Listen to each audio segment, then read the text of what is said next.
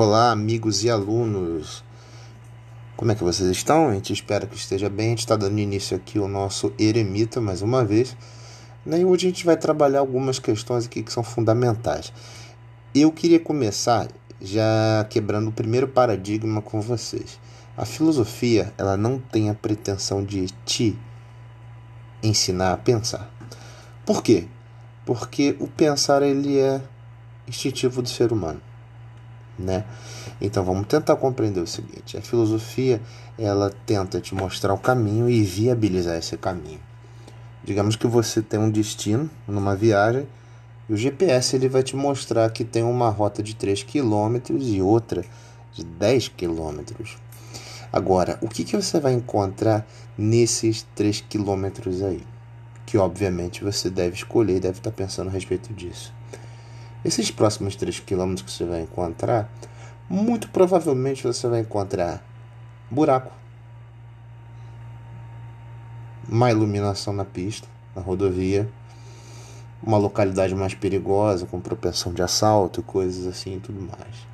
Enquanto os outros 10 quilômetros você vai ter o que? Você vai ter uma estrada ruim, só que você não vai ter o índice de risco como tem a primeira. Então a filosofia ela não tenta criar juízo de valor. O que, que é isso? É criar justamente um valor sobre alguma coisa, né? É como se fosse aquela pessoa chata que fica toda hora dizendo o que você tem que fazer. A filosofia ela não é isso. Ela te mostra o caminho e tenta viabilizar esse caminho na sua escolha. Então, o que acontece? Se você optar por esses 3 quilômetros, você vai entender que você vai chegar mais rápido no destino, mas você vai ter um certo padecimento aí do seu veículo em alguns buracos. Nos outros 10 quilômetros, a outra rota, né, você encontraria alguns buracos? Sim, encontraria, meu amigo. Só que o que pesa é você vai chegar mais próximo. Então, mal comparando, todo mundo na vida quer chegar rápido no seu destino. Todo mundo quer chegar é na dianteira dos seus objetivos. Todo mundo quer ter a certeza de que os seus planos vão dar certo. Todo mundo quer ter sucesso. Todo mundo quer ter um relacionamento agradável, ótimo.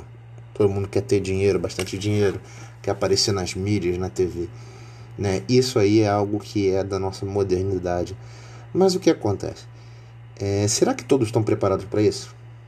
Aí que entra a questão filosófica.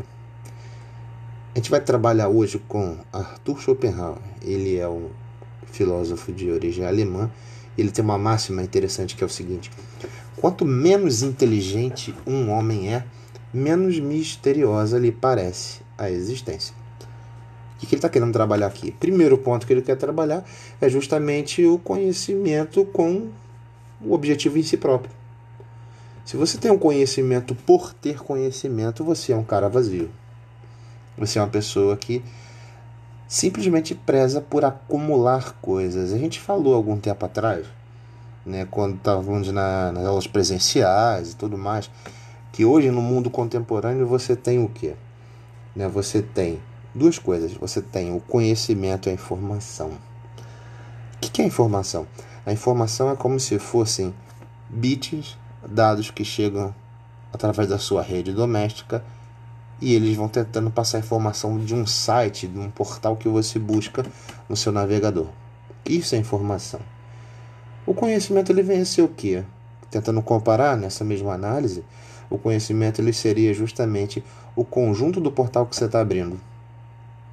O fundo dele, as informações, o hiperlink que carregou, os arquivos que você tenta fazer, o download e o upload por aí vai. Então, o conhecimento ele é uma cadeia de informações.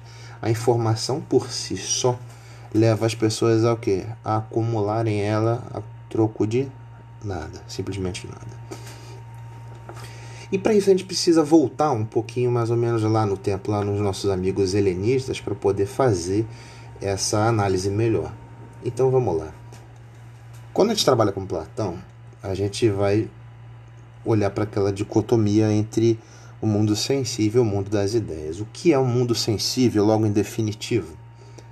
O mundo sensível ele é o que? É o mundo onde nós vivemos. A gente sofre as ações dele e as nossas ações criam transformações nesse mundo sensível. O que, por exemplo, que seria esse mundo sensível? O mundo da relação que você tem com a sua família, com os seus vizinhos. O mundo sensível ele é o que? Ele é a natureza em transformação.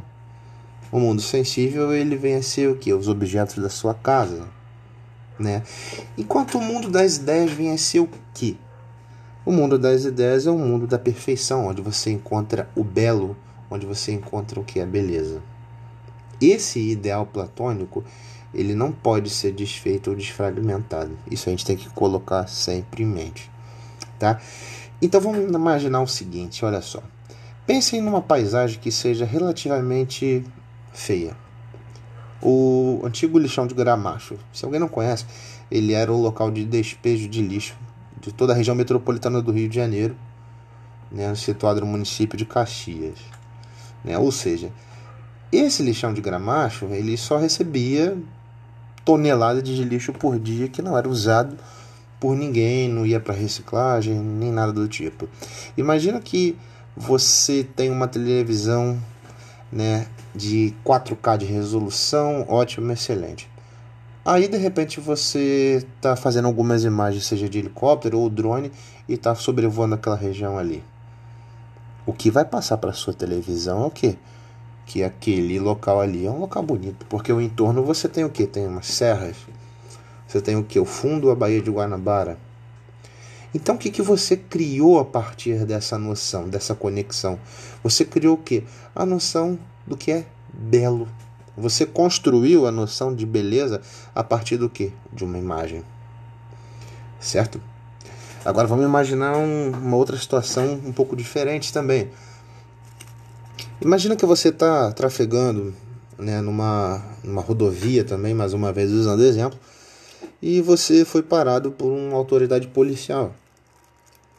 Né?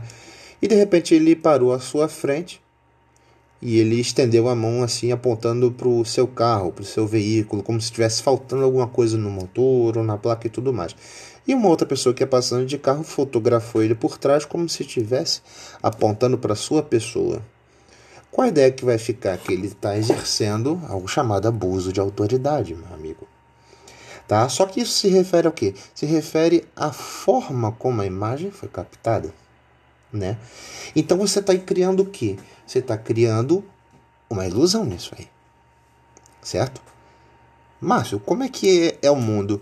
O mundo ele é feito de coisas bonitas, feias, ele é feito de verdades ou ilusões? Pergunta difícil, mas se eu tivesse que te responder, eu ia te dizer que o mundo ele é feito de ilusões. Não estou usando aqui de um relativismo barato nem ridículo, não, mas a gente vai entender melhor. Vamos lá. Então, quando a gente fala é, dos helenistas, a gente tem que ter em mente a noção platônica. Por quê? O mundo das ideias é um mundo perfeito. A gente não alcança ele. Mas o mundo sensível, o material, para o Schopenhauer ele vai ser o quê? O mundo das representações. Mas que, que raio vem a ser isso de representações? Eu tenho que usar é, no caso, uma fantasia para demonstrar quem eu sou ou quem eu não sou, né? uma fantasia do Homem de Ferro para as meninas usar de Mulher Maravilha. Como é que seria essa situação aí? Não. Para ele, a representação é que é tudo aquilo que os teus sentidos captam e trazem para o teu íntimo, para a sua razão, aquilo que é o mundo externo que coincidentemente bate com a noção platônica do mundo sensível. Imagina o seguinte, vamos lá. Uma criança de 2 anos de idade, ou menos, 2 anos de idade para baixo, ela pega todos os brinquedos e coloca na sala de casa. Né? Aqueles brinquedos ali, se você for reparar, geralmente no caso de meninas e meninos, né? você tem o que? Bonecas, carrinhos, você tem casinhas, né? E todo esse aparato aí de brinquedos. O que, que uma criança, até mais ou menos há um tempo atrás, ela faria? Né? Ela pegaria esses brinquedos e ia fazer o quê? Um grupo de crianças brincando, claro. Eu vou ser a mamãe, você vai ser o papai, fulana, que é a criança menor, vai ser os filhinhos.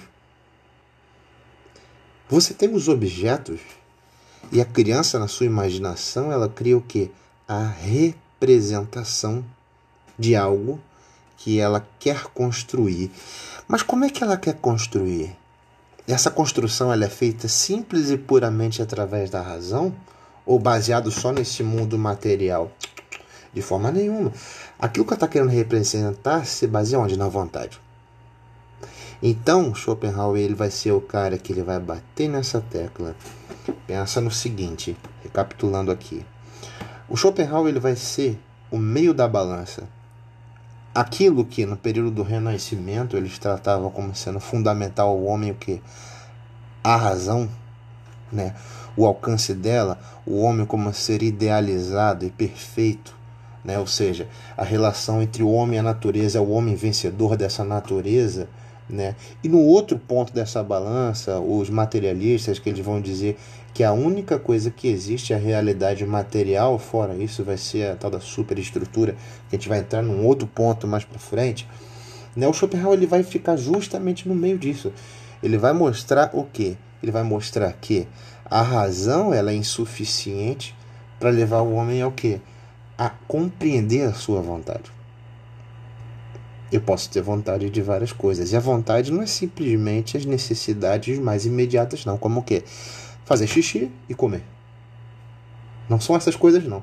Então a vontade do homem é o que? É aquilo que ele tenta construir e representar mediante ao mundo que ele está vendo e vivendo. Tá? O problema fundamental para o Schopenhauer, chegando já a um ponto de conclusão aqui, seria o quê? Seria a forma como essa vontade é construída. Por quê? Toda vontade humana ela é insaciável. Meio complicado da gente dizer isso e pensar hum, nisso assim. Hum. Mas da mesma forma como ela é insaciável, você tem que criar mecanismo para controlar ela. Então o Schopenhauer vai trabalhar o que? A noção da ascese. O que, que é a ascese? É você fazer a meditação só que essa meditação não é você praticar simplesmente yoga como hoje a gente conhece. Apesar do que o Schopenhauer ele pega muito da influência das religiões né, e os sistemas de, de crenças orientais, do hinduísmo e budismo. Tá? Mas o que ele trabalha, a noção da sese é o que? É a noção da compreensão e avaliação do homem quanto ele próprio. Tá? Então ele deixa de lado totalmente a ideia de razão, aquele idealismo ele joga de escanteio e tenta trabalhar o homem com a sua vontade. Tá? Um dilema é interessante nisso tudo é o seguinte: a noção do suicídio. Para Schopenhauer, mesmo o homem que se suicida, ele não alcança a sua vontade. Por quê? Porque no fundo a vontade dele é viver. O suicídio é uma tentativa de que ele simplesmente se abstrair daquela dor. Tá? Então, se ele se abstrai daquela dor, aquilo é momentâneo. Só que ele vai deixar de existir. Aí entra uma questão um tanto quanto peculiar que a gente pode trabalhar. Vamos lá. É... A vontade humana ela deixa de existir quando a vida se extingue, ou seja, quando o homem morre, por exemplo. Né? Digamos que aconteça, não espero que aconteça isso, mas o Márcio ele foi andando na rua, veio né, o, o carro de que vende 30 ovos, atropelou ele e ele foi pro Beleléu. Né? A vontade do Márcio se extingue a partir do momento que ele foi pro Beleléu, que ele morreu, em outras palavras? Sim ou não? Não. Ah, mas ele morreu, Márcio. Ou seja, você, Márcio, morreu, ou ele, Márcio, morreu, ou seja quem for. Pensa no seguinte: se o Márcio ele for um cara muito, muito rico, que não é verdade, né? Ele vai deixar alguma coisa para a família dele. E ele vai ter que fazer o quê? Para ele dizer aquilo que vai ser dividido num testamento, seja para esposa, filhos, irmão, pais, o que, que tem que ser feito? Tem que ser colocado à vontade dele daquilo que ele queria que fosse feito, tá? E a justiça, por sua vez, tem que cumprir a vontade da pessoa enquanto ela tinha vida. Então a vontade ela não se extingue quando a pessoa em si morre. Então esse detalhe é interessante porque porque a gente começa a analisar que a construção da vontade ela se dá nos primeiros anos de vida do ser e muitas das vezes ela vai longe ainda. Um outro exemplo muito interessante seria o que, tá? Que a gente pode colocar aqui. Tá lá no tá lá no na obra do Shakespeare, né, que seria o Hamlet. Tá? O que que é o Hamlet? Ele vai ser um jovem que ele vai contra todo um sistema político, tá? Baseado no sentimento dele de perda do pai, já que o pai ele foi, né, assassinado, morto, envenenado pelo próprio tio né, em conluio com a mãe, que era a rainha, e esse veio se casar com a própria mãe dele. Então você tornou o quê? Você montou ali uma conspiração, né? já uma das primeiras conspirações da literatura moderna. Monta-se uma conspiração para você tentar manter o reino com punho de ferro. E o Hamilton ele vai contra isso tudo. Por quê? Porque o sentimento dele em relação às memórias do pai dele, e quando o pai dele, no primeiro capítulo, nas primeiras cenas, aparece como forma de um espectro, um fantasma, né, vai dizer tudo aquilo que aconteceu e vai dizer que quer que ele se vingue, e aquilo é o que? É a vontade representada. Tá? Então, a parte física ela vai embora, mas a vontade ela existe ainda. E a gente vai trabalhar essa noção de vontade aí no nosso próximo encontro. Eu agradeço a vocês podem ficar ligados aí que na próxima tem mais. E se tiverem alguma dica, sugestão, crítica, eu estou à disposição, tá? Um grande abraço a todos aí, até mais.